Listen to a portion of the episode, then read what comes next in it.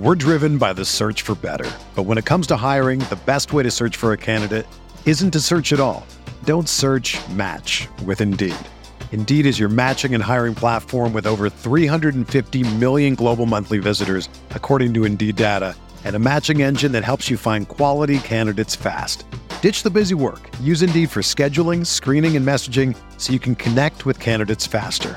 Leveraging over 140 million qualifications and preferences every day, Indeed's matching engine is constantly learning from your preferences. So the more you use Indeed, the better it gets.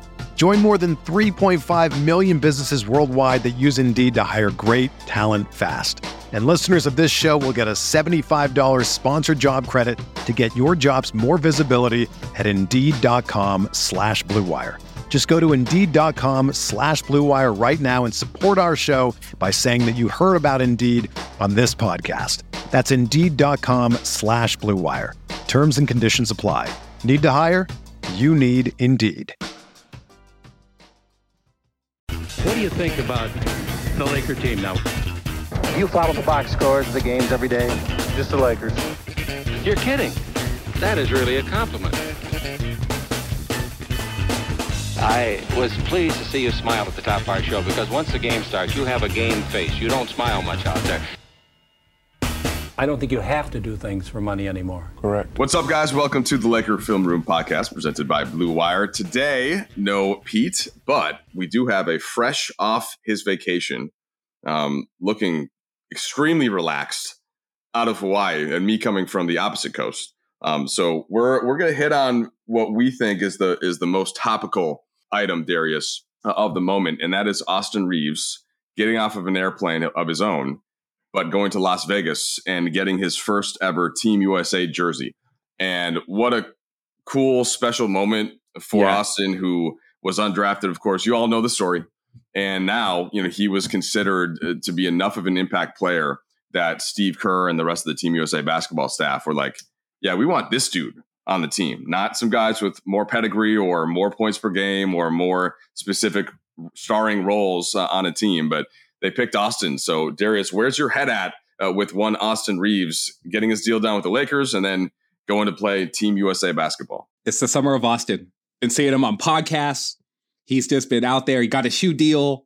We talked about him in the wake of him signing his contract, but I'm just so happy for him just as a person and as a player. Like, Austin is one of those guys where last year and this year, he's a second-year player, but you listen to him talk, and he has this maturity about him and this sense of self-assuredness that not a lot of players with his much experience have. Now, obviously, he was an older rookie, was in the transfer portal, and so I think, he spent 5 years in college? Yeah, he had to sit out a year between Wichita State and Oklahoma when he transferred. So he's got a maturity to him, right? But it's just like, even talking to my wife would be like, I like him. I like Austin Reaves, and I feel like that's a common refrain amongst just general fans. Yeah, not even on Twitter, right? Or X. Even on X, not a lot of Austin hate coming up. Like, whether it's Laker fans or non-Laker fans, even some of the most renowned Laker haters are like, yeah, Austin Reaves is pretty good. Like, I get it. It took a little bit, but yeah. Yeah, so super happy for Austin. And to sort of piggyback on the point that you were making earlier, not even a guy who was in the pipeline before, right? Now, obviously, second-year guy, there's not a lot of runway to be in the pipeline, right? But to go from not even in the pipeline to being on the active roster, that's a jump. The pipeline starts, in essence, right? It starts under 12 or something, maybe even a little bit younger. Sure. And whoever the top of the class is, and it kind of coincides some with whoever the All-Americans are that year. But, I'm sure we could both name a couple guys that we've heard of this summer, right? The kid from Maine and I know Anders Pete's younger brother and Boozer's kids. These are the pipeline of the top guys. And then, but Austin was like, nah, I don't need all that. And then he just parachuted in after basically leading the Lakers in net rating in the postseason when basketball really matters. That's one of the reasons why that I wanted to talk about him is so over the summer, Darvin Ham made a podcast appearance with Mark Stein and Chris Haynes. They did a live pod out in Las Vegas during Summer League. And Darvin's great. I love Darvin. and his candidness and just the level of realness that he sort of gives off as a person. He just seems like a good hang. Like if you're kicking it with Darvin Ham, like it'd be fun watching a game with him or whatever. There's no doubt that that is accurate. You can ask many people around the NBA. So he's sitting there shooting the shit with Mark Stein and Chris Haynes. And he says, you know, like, oh, Austin Reaves. Yeah, like Austin's going to be an all-star soon. Right. Like that's what we envision of him. Like we're going to give him the ball more. We're going to do more for him. And now he's on the Team USA roster.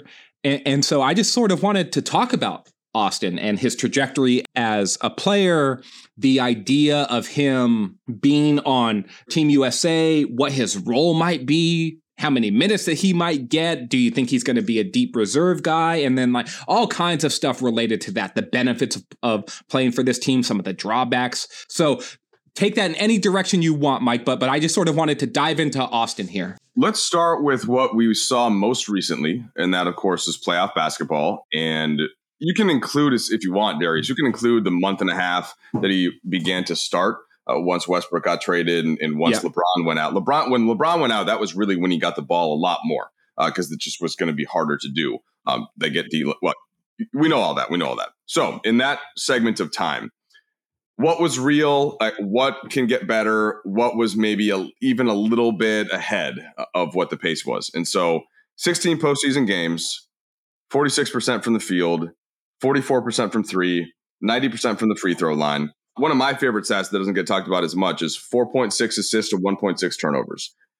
That is a fantastic assist to turnover ratio, especially for a player that is in sometimes tricky spots with where he's getting to, with trying to penetrate the defense. He's not some dude just out on the perimeter kind of throwing an entry pass to a post player, right? He's drawing help and then making decisions. So, plus 4.6, the points are right around 17. And to kind of kick this to you, Darius, what about that playoff run with him having the basketball as that secondary creator more often than not, and even sometimes third, depending on what D'Lo was doing or if Dennis Schroeder had the ball more? How much of that is sustainable? How about the shooting? What do you take out of the playoff run? It's interesting to project, right? Because there were games where, forget being secondary creator or third, he was the primary creator. Like go back to the end of game one against the Grizzlies, and they're running Austin Reaves ball screens. D'Lo's on the court. LeBron is on the court. AD is on the court. And obviously they're leveraging AD's gravity as a role man and as a screener in those situations. But it's Austin Reaves who has the ball and is the primary decision maker and shot taker. That idea of you can give this guy the ball, and this speaks to the assist to turnover point that you were making, and that he's going to be a good decision maker and be someone who, as a shot creator, can combine like mid-level to high usage with high efficiency. Those guys are fairly rare, right? It's particularly like his ability to draw fouls. And that's where a lot of the efficiency gets baked into, right? And so to me, Mike, it's like, is the shooting real? Because if the shooting is real, then the sky is the limit for him, because the mid-range and the pull up three, drawing free throws too. We should talk. I should have mentioned that stat initially, but that's a major part of his offensive bag. Yeah. Well, it's just like, I don't have the stat in front of me, Mike, so maybe you can take a look at this, but how many free throws was he taking per game during the playoffs? Playoffs was 3.6. And that was down a little bit, right, from that run where he was around to close the regular season when they were going to, it was like 7. Yes. Yeah. So split the difference between those, Mike. And let's just say he's getting to the line 5 times a game. If he's going to be a high 80s or 90% free throw shooter, and if he's going to be a 38 to 40% three-point shooter, and he's going to be a 45+% two-point shooter, like his true shooting is going to be in the 60s.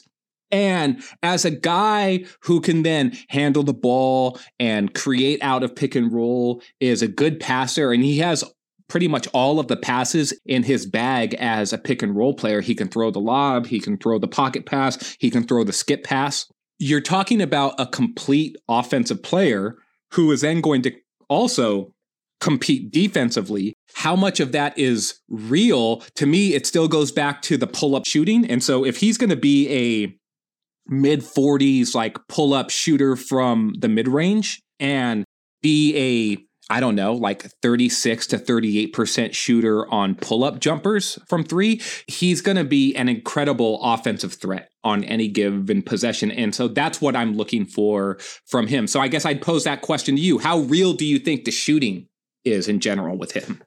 The shooting to me is one of the things that I would worry about the least, honestly, because I just think that he's very comfortable at all of the levels. And I think that if there was any hesitation in his game before he was asked to do more and they needed him to do more, it was that confidence not to make the shot, but to actually just go up and take it in the first place. Yeah. And I think that is eviscerated after the success level that he had in the postseason, you know, against good defenses, against Memphis and then Golden State, and certainly against Denver.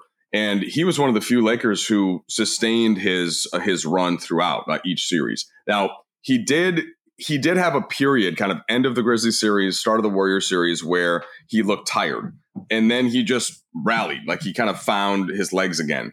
And that was the thing that I remember us talking about on some of the pods, where Austin really could use this offseason to get stronger, to really steel his body, to now know what he is needed to do to get through the regular season and a potential playoff run. All of the hits that he takes, all of the, just the possessions that add up on defense, because he's not a guy that just takes a lot of possessions off, you know, all of that. Like he's genuinely doing the things that are helping his team win. And that takes a lot of effort, like sticking your head in a place where, you know, you might get an elbow. Like yeah. That's hard to keep doing over and over and over. And that's what Austin Reaves really did a lot, like throughout the regular season and throughout the postseason run. So the shooting, to get back to what your question was, the shooting, I think that's something that I don't know that he's 42%, but it's right in that wheelhouse of what I always talk about, where the defense has to get out to it. And if it doesn't, then he's going to make the shots. And so to me, it's more just about defensively, because of the effort that he puts in defensively, is he going to be able to continue to sustain that level of effort and energy as he's asked to do more on the offensive end? And this is where we've had these conversations about real stars like LeBron and AD. Yeah. And I'm always trying to point out, we're being critical of what this guy does on one side of the court, and we're not understanding how much it takes out of a player, not just physically, but mentally, going in knowing I have to be the one that's creating shots for people. And do you have to allow that at some point, maybe some of that does slip a little bit just because it has to. And then what's the personnel around him going to be if it's also LeBron and AD? Like, so what we're getting to for me is those other two spots on the floor and the need to have those be defensive kind of energy type players. And so that's just what I want to introduce, I guess, as what I would think about for Austin moving forward. That's always a side burner topic for me, Mike, when we're building out lineups and rotations, right? It's not just putting your quote unquote 5 best players on the floor. Maybe in a closing unit, that's exactly what you want to do. But I think over the course of the game, you need to build out your lineups in ways where you have complementary skills and you're not necessarily putting too much usage on the floor or too much need of the ball on the floor in order to be effective. That can always work, of course, in the modern NBA where offense is the driver of almost everything. But still, I'd love to have a bit more balance, particularly for LeBron and AD and also for Austin, because the point that you were making too, Mike, it's a point that cuts both ways because they will be leaning on him for more offense. And so that will impact his defense seemingly. But Austin is also the type where his competitiveness is going to lead to him continuing to try hard on defense. Might have been on JJ Redick's pod, or maybe it was the All the Smoke pod, but he got asked about what it was like guarding Steph. And he's like, it was hell, basically, right? And he's like, people were saying, you can't make a shot. And he's like, yeah, guess why? Like, I don't have any legs. I'm running around chasing Steph Curry the whole time. And that's a point that you've made countless times on the pod, but it's an important one for us to always remember within the context of Austin too, who is a great athlete within the context of like the regular world, but as an NBA athlete, like a run and jump player, a quick twitch guy, he's not necessarily a guy who's going to get by on all of these athletic gifts, which is what's going to help a guy defensively, I think. It's just such a key point to think about. Not just with Austin, and I think you just summarized that well. I always think about AD in this context, also, yeah. Where we're asking, like, if we don't see AD come out and just downhill attack, which of course everybody loves to see, then it's AD, he's not bringing it today. Meanwhile, he just swatted the fourth consecutive, offensive player on the other end while taking away the rim and while switching out to the perimeter and just doing all of these things on defense that require a lot of energy. And then we're also wanting him to go to the basket every time. So it's not that when somebody shows you that they can do it, I get the understanding and the want to see them do it repeatedly. And that's just like to bring this kind of full circle back to Austin before we take a break here. I agree with you that he's not the type of player who's going to willingly like take things off and just not, yeah. Hey, I'm going to rest on this possession. But I'm talking about the maximizing whatever that, if you've got 100 points of effort and like not, that an increased level of that effort and that energy is going to come on the offensive end, then maybe you're just not the one that's going to be on Steph as much. And this is where we could start talking about D'Angelo Russell, who I still think should start. But at some point, that's what it's good to have a Gabe Vincent for. Somebody that you do think you can at least get to really devote that type of energy to the role playing, to the working really hard defensively, or the Max Christie to a different degree, right? In terms of the energy, the length, the defense. And because Austin is a made guy now. That's all. And that's the way that I would finish this up. Like Austin has shown it. And he is now going to Team USA. I don't know. They have a huge kind of pack of backcourt players that they can depend on and that they can use. And it's Halliburton and Anthony Edwards and Jalen Brunson. So I'm not sure what role they're going to use him for, how many minutes. To me, it would be a backup who kind of gets used in key spots, but is more likely to close than to start. I don't think he's going to start. And he may be one of the guys that's out of the immediate rotation. Like we'll see. He is the new guy. In a lot of ways. But I think that ultimately, no matter what happens, it's going to just build upon what he did in the postseason from a confidence standpoint going into the regular season. So let's take a break here because these are the exact points I want to hit coming out on the other side of this.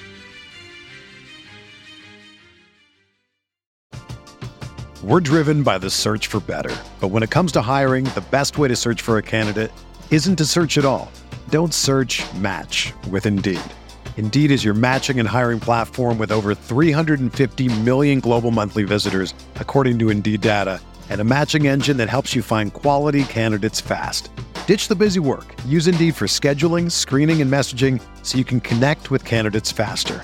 Leveraging over 140 million qualifications and preferences every day, Indeed's matching engine is constantly learning from your preferences, so the more you use Indeed, the better it gets. Join more than 3.5 million businesses worldwide that use Indeed to hire great talent fast. And listeners of this show will get a $75 sponsored job credit to get your jobs more visibility at Indeed.com/Blue Wire. Just go to Indeed.com/Blue Wire right now and support our show by saying that you heard about Indeed on this podcast. That's Indeed.com/Blue Wire. Terms and conditions apply. Need to hire? You need Indeed. Hey, it's Kaylee Cuoco for Priceline. Ready to go to your happy place for a happy price? Well, why didn't you say so? Just download the Priceline app right now and save up to 60% on hotels. So whether it's Cousin Kevin's Kazoo Concert in Kansas City, go Kevin, or Becky's Bachelorette Bash in Bermuda, you never have to miss a trip ever again. So download the Priceline app today. Your savings are waiting. Go to your happy place for a happy price. Go to your happy price, Priceline. So I'm glad you steered it back to Austin and his potential role here on a Team USA, Mike. Let's just go down the roster really quickly. And so this is in alphabetical order, right? And so they've got Paolo Banchero, Mikal Bridges, Jalen Brunson, guard, Anthony Edwards, guard, Tyrese Halliburton, guard, Josh Hart, Brandon Ingram, Jaron Jackson Jr., Cam Johnson, Walker Kessler, Bobby Portis, and Austin Reaves. And so already you could imagine Brunson, Edwards, and Halliburton getting a lot of the guard minutes. But Austin is right there in the mix to me as like a guy who should be getting minutes, because those guys aren't going to be super taxed. That's not what Team USA does. They're not going to lean on guys for 35 minutes a night in a 40-minute game. And so I would imagine he's going to see some burn, even if it's not like to the level that he would be playing normally. But he should have a role here, right? Yes. The short answer is yes. And the way that I would do it, and I think that Steve Kerr is pretty good about these kind of things. And Austin is a Steve Kerr type of a player, by the way. Yes. So that's one thing to keep in mind. You heard him talk about it, Mike. After the series, he was like, hey, this Austin Reaves kid. Yes, because he's a guy that you can, if you're a coach and you can trust Austin. You can trust him with a basketball. You can trust him from an effort and energy standpoint. So I do think it's most likely Brunson and Edwards that start. And even if Halliburton is the best point guard, like in terms of upside and ceiling, but Brunson seems like the guy. He's steady hand. You know, he's 26. Halliburton's 23. Like I could see it going that way, even if maybe Halliburton closes some games. But and then to me that fourth guard spot, because or I guess the sort of the 3-4 guard spots, Halliburton would be the third in that sense. That's to me where Austin can come in, and the player that would be included in that mix as well is Josh Hart. But Josh can scale bigger. Josh can play the three. You know, he can defend larger wings, and he's certainly not the offensive player that Austin is. And to me, then when you get down to it, you've got 12 guys. Your 11th and 12th guys to me are Kessler and Portis, and then Cam Johnson kind of mixed into that. Those are like your 10, 11, 12. Austin is in that original mix, and it really just depends on what you do with Brandon Ingram. Do you play him as a three? You know, do you start him at the three there? Because Jackson Jr. is starting at the five no matter what.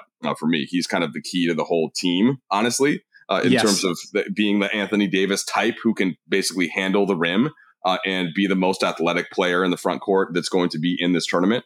So, and then Mikal Bridges would be plugged in there with Ingram as well, sort of as that three. Do you want to use him as the three? Because he could slide down. But point being, you know, I would see Austin as that, as a guard off the bench and just exchanging minutes sometimes, depending on what the matchup is. If you want to go bigger with a Josh Hart or even a Mikal Bridges, and then, you know, his minutes could get cut down a little bit in that sense.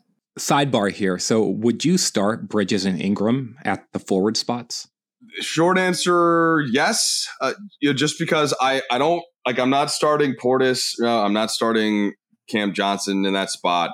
And it would come down to if I just want like in Paolo, I don't start him at least unless he could show me something. But like defensively, I don't need these scoring as much from him. So yeah, that would be the group that I would go with. With Edwards and Brunson? Yes. Yeah. So Brunson, Edwards, Bridges, Ingram, and Jaron Jackson Jr.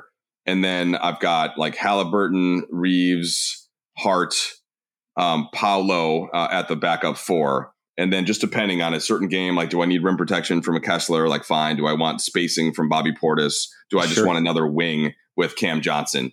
You know, that to me is the probably the best makeup of the team. If you're looking for a more classic, you know, type of a lineup, that's where I guess you could go with I can't start Cam Johnson. I guess you could even start Paolo with the four, and then have like Ingram off the bench, but it's just tough to bring Ingram off the bench. I know this is where we could have a whole thing about BI and what you and I think he could be. And hey, can you show us the defensive chops that you definitely have? Hey, do you need to have the basketball creating all the time? But we'll save that for a different pot.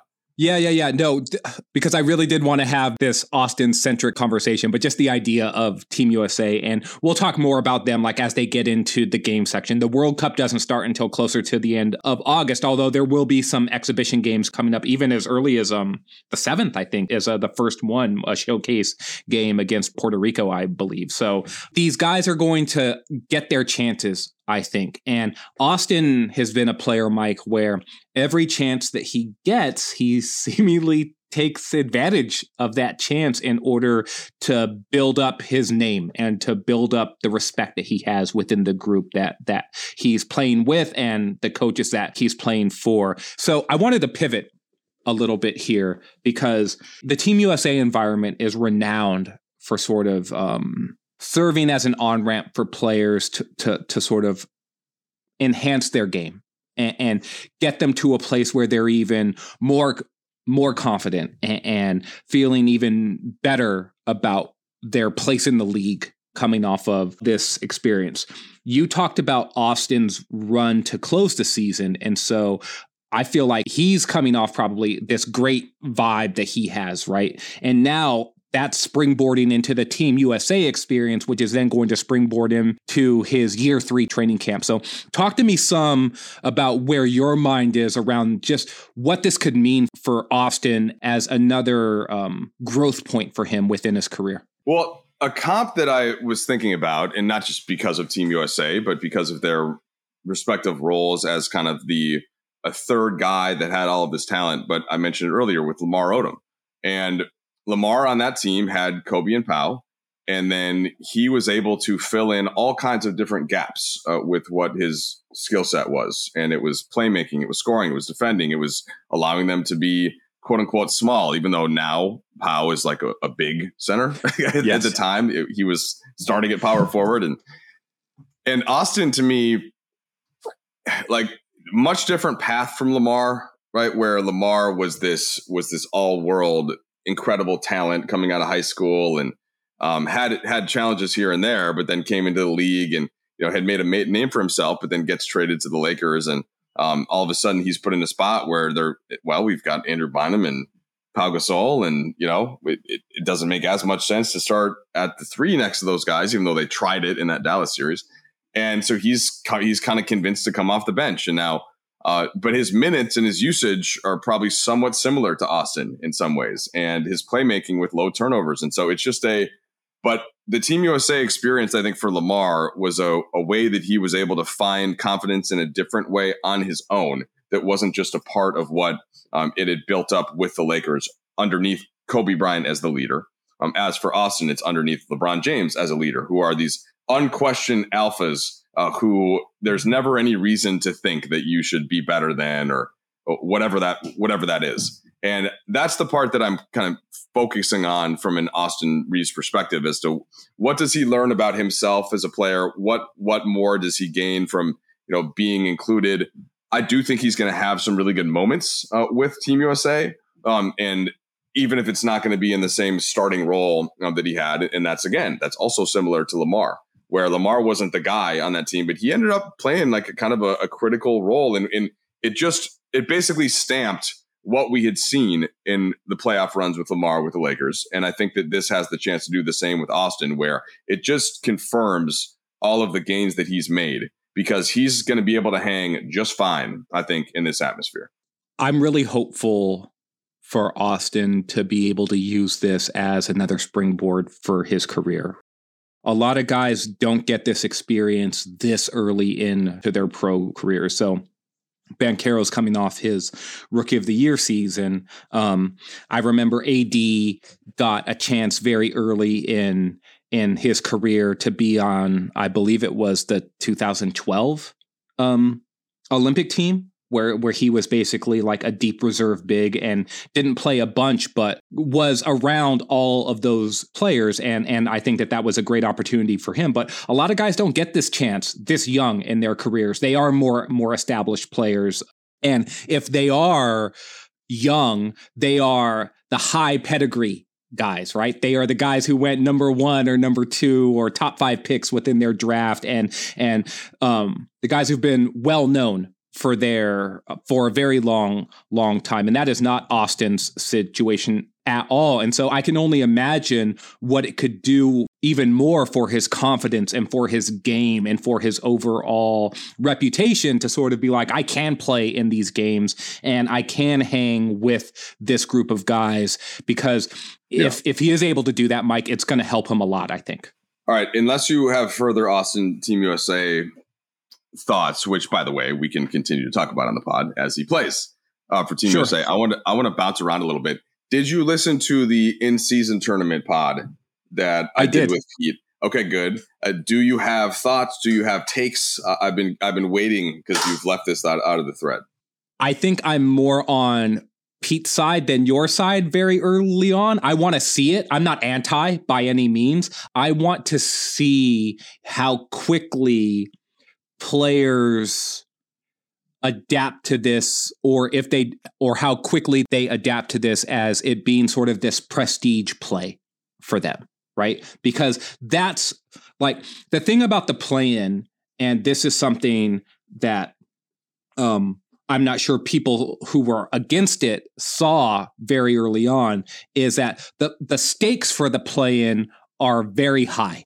It is an opportunity to get into the postseason. And while that didn't matter to a team like the Dallas Mavericks this last year, and they basically, because they wanted to tank and keep their draft pick and this, that, and the other, it did matter for a team like the Lakers, who were super thirsty to get into the postseason and then use that as a catapult to get them to make a deep playoff run. So you, as a lefty point guard, but you probably played in a lot of tournaments, right? In the off season, sure, or whatever the equivalent of AAU, or what was your squad's name? Like your main squad that wasn't school. Oh, gee, I can't even remember. Okay, I can't even remember. So, but whatever. East Bay Funk something. And so to me, the end of the season, there's usually a tournament at the end of the season, in no matter what you're playing in, or there's a championship of some sort. And that's the main thing. That's the main goal. But along the way, in any youth sport, you're playing tournaments. Right now, I'm bouncing around weekend to weekend playing tournaments. And so to me, this is I'm trying to think of a different point because I don't want to sell you anymore. I'm genuinely excited about it, only in the sense that it's going to have a little bit more juice than the regular season games that we're going to have, and certainly no less, because they count. So if players aren't as into it, and I can imagine somebody that's been around the league for a long time is just like, do I really have the bandwidth to try to care about this all over again? I get it from a LeBron standpoint, but the fact that all of the games are on the same night. And so basically it's a tournament night. I just think it's going to feel for the players. It's going to, in the NBA is going to make sure that they're that the players, because it's important to them. So there's going to be like this. We might hear about it from a schedule standpoint earlier than other games. Like we usually hear the Christmas leaks.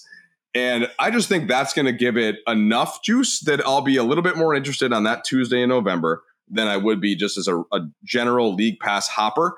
And as that builds, then the history and the context, and that this team has won 3 of them, this team's never won, the Clippers have never even made it to the quarterfinals, you know, whatever the team is that might be, you know, the Kings have not advanced past for X years, right? And this team, but OKC, even though they don't have the most talent, they always advance, whatever. So I just think that those storylines will give us a little bit something else. I just wanted to start it from the place of like, when you play in a tournament as a kid, even if the only thing you can get out of it is a medal for that weekend, it's better to win that medal than to not make it to the semifinal or the final. That's all.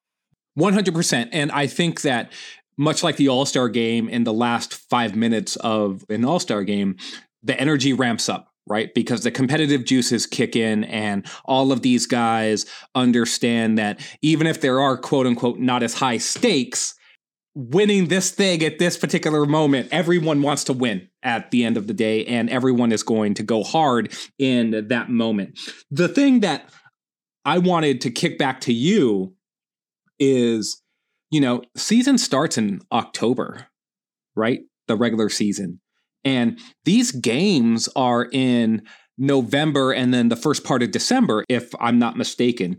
Would you have liked this better if it was like January, February, because those are the games, like the beginning part of the season, I feel like already has a certain amount of juice in it. And I was just wondering if you ever envision this may be shifting to a little bit later in the calendar, where when we talk about the dog days of the season, Mike, we're often talking about January and February, that stretch like leading into the All-Star break, rather than the November, December part where things are still really new and guys sort of have that punch. No one is out of it yet. There's like, the games are normally pretty competitive anyway. And so I didn't hear you and Pete talk much about that point, but that was something that I was thinking about when all of this was announced. So I was at the NBA broadcast meetings, which is just, you know, what you would expect. It's the producers, the play-by-play guys, the analysts, the sideline reporters, et cetera. And before last season in New York, I guess it was Jersey technically. And they were getting into some of this very question. Somebody asked it in the way that you did. Basically, what's the reason for the timing? You know, why? And what I remember out of it was that they wanted to protect the sanctity of, as you get later in the season, the build up to All-Star, the build up to the playoffs, and to not, you know, have it be this like a ramp up that would interfere with the typical ramp up. But there would be something that, like, they wanted to have it done, I think, by the point where it didn't feel like it was any kind of departure or distraction from that play-in push or that, you know, postseason seeding push. And I found that to be kind of an acceptable explanation. Your point is not lost on me, though. I could see it working in that way also. And, you know, we'll see. I'm just trying to keep an open mind essentially about what the best things are. Can I hit you with a quick one other topic that you were talking about with Pete? Completely different and not organized. You had the Vanderbilt pod, and I just wanted to now kind of get in on the side of, I like the lineup better to get through the 82, regardless of what we think is going to happen in the postseason when things switch some, with a player of Vanderbilt's ilk supporting LeBron and AD from a defense, from an energy, from all of that standpoint. And the reason I wanted to bring it up in this context with you is that I talked about this with Austin a little bit also. And what is the fit for him in terms of backcourt partner, and what is his fit going to be if we're asking him for more usage? And like what Darvin mentioned, because LeBron's still going to be there and AD's still going to be there. So it can't be that much more usage, right? If those guys are on the court, and then is that going to lead to some stagger? So I'm wanting, if we're going more offense for Austin, I'm just going to need even more defense with that starting and potentially the closing group. So I think Vanderbilt is kind of a good bridge player there. Especially in the context of Rui and who else might be there. So I just wanted to give you a chance to reiterate whatever the point was with Vanderbilt, and then in the context of Austin and everybody else that's coming back. Yeah, I just think that Vando is a super important player to help protect LeBron, particularly defensively, but also to help protect Austin and D'Lo, assuming that Austin and D'Lo are both the starters as well. Vando is a wing defensively. He is not a big defensively. And if LeBron and Vando are your two forwards, allowing LeBron to skew towards the less dangerous offensive player, or even potentially if the guy is a threat offensively, but he's like a bigger, stronger guy, that plays into LeBron's wheelhouse more defensively, right? And so I want Vanderbilt to support them defensively, and I want him to be that lower usage connecting piece offensively, the guy who works off of the ball, the guy who sets screens. He can bring the ball up every now and then, but flow into dribble handoffs, flow into situations where he is a finisher and not a shot creator, because the starting lineup has enough of that. And I think that in the playoffs, where offensive possessions matter so much more, I can see an argument for Rui to like be in that group more often, or to like absorb some of Vando's minutes, because every offensive possession matters so much in the postseason that you want to optimize those, and having more offensive talent on the court makes sense. But over the course of an 82 game season, I want the usage diversified a little bit more offensively. And to me, that trends more towards a player of Vando's ilk, or even a player like Prince, for example. But Prince isn't the same caliber defensive player. And so I want that defensive support for that lineup much more than I care about like any of the drawbacks around offense or even to me like continuity lineup stuff that you might have going into the postseason. It was good talking. I'm excited to see Austin play for Team USA. I'm excited to see how that could be a springboard for him into training camp and the regular season. But for now, that's it for this episode of the Laker Film Room podcast, and we will catch you later next time. James has got it in low to McHale. McHale wants to turn his double team. Just pass out in front, broken up by Worthy. Tip to Magic. Worthy dies on his belly. Magic scores. There's Magic got it. Magic fires again. They will. Lakers win the game. The Lakers win the game. Here on the Lonnie. 3 seconds left. Van Exel to win it. It's on the way. Good.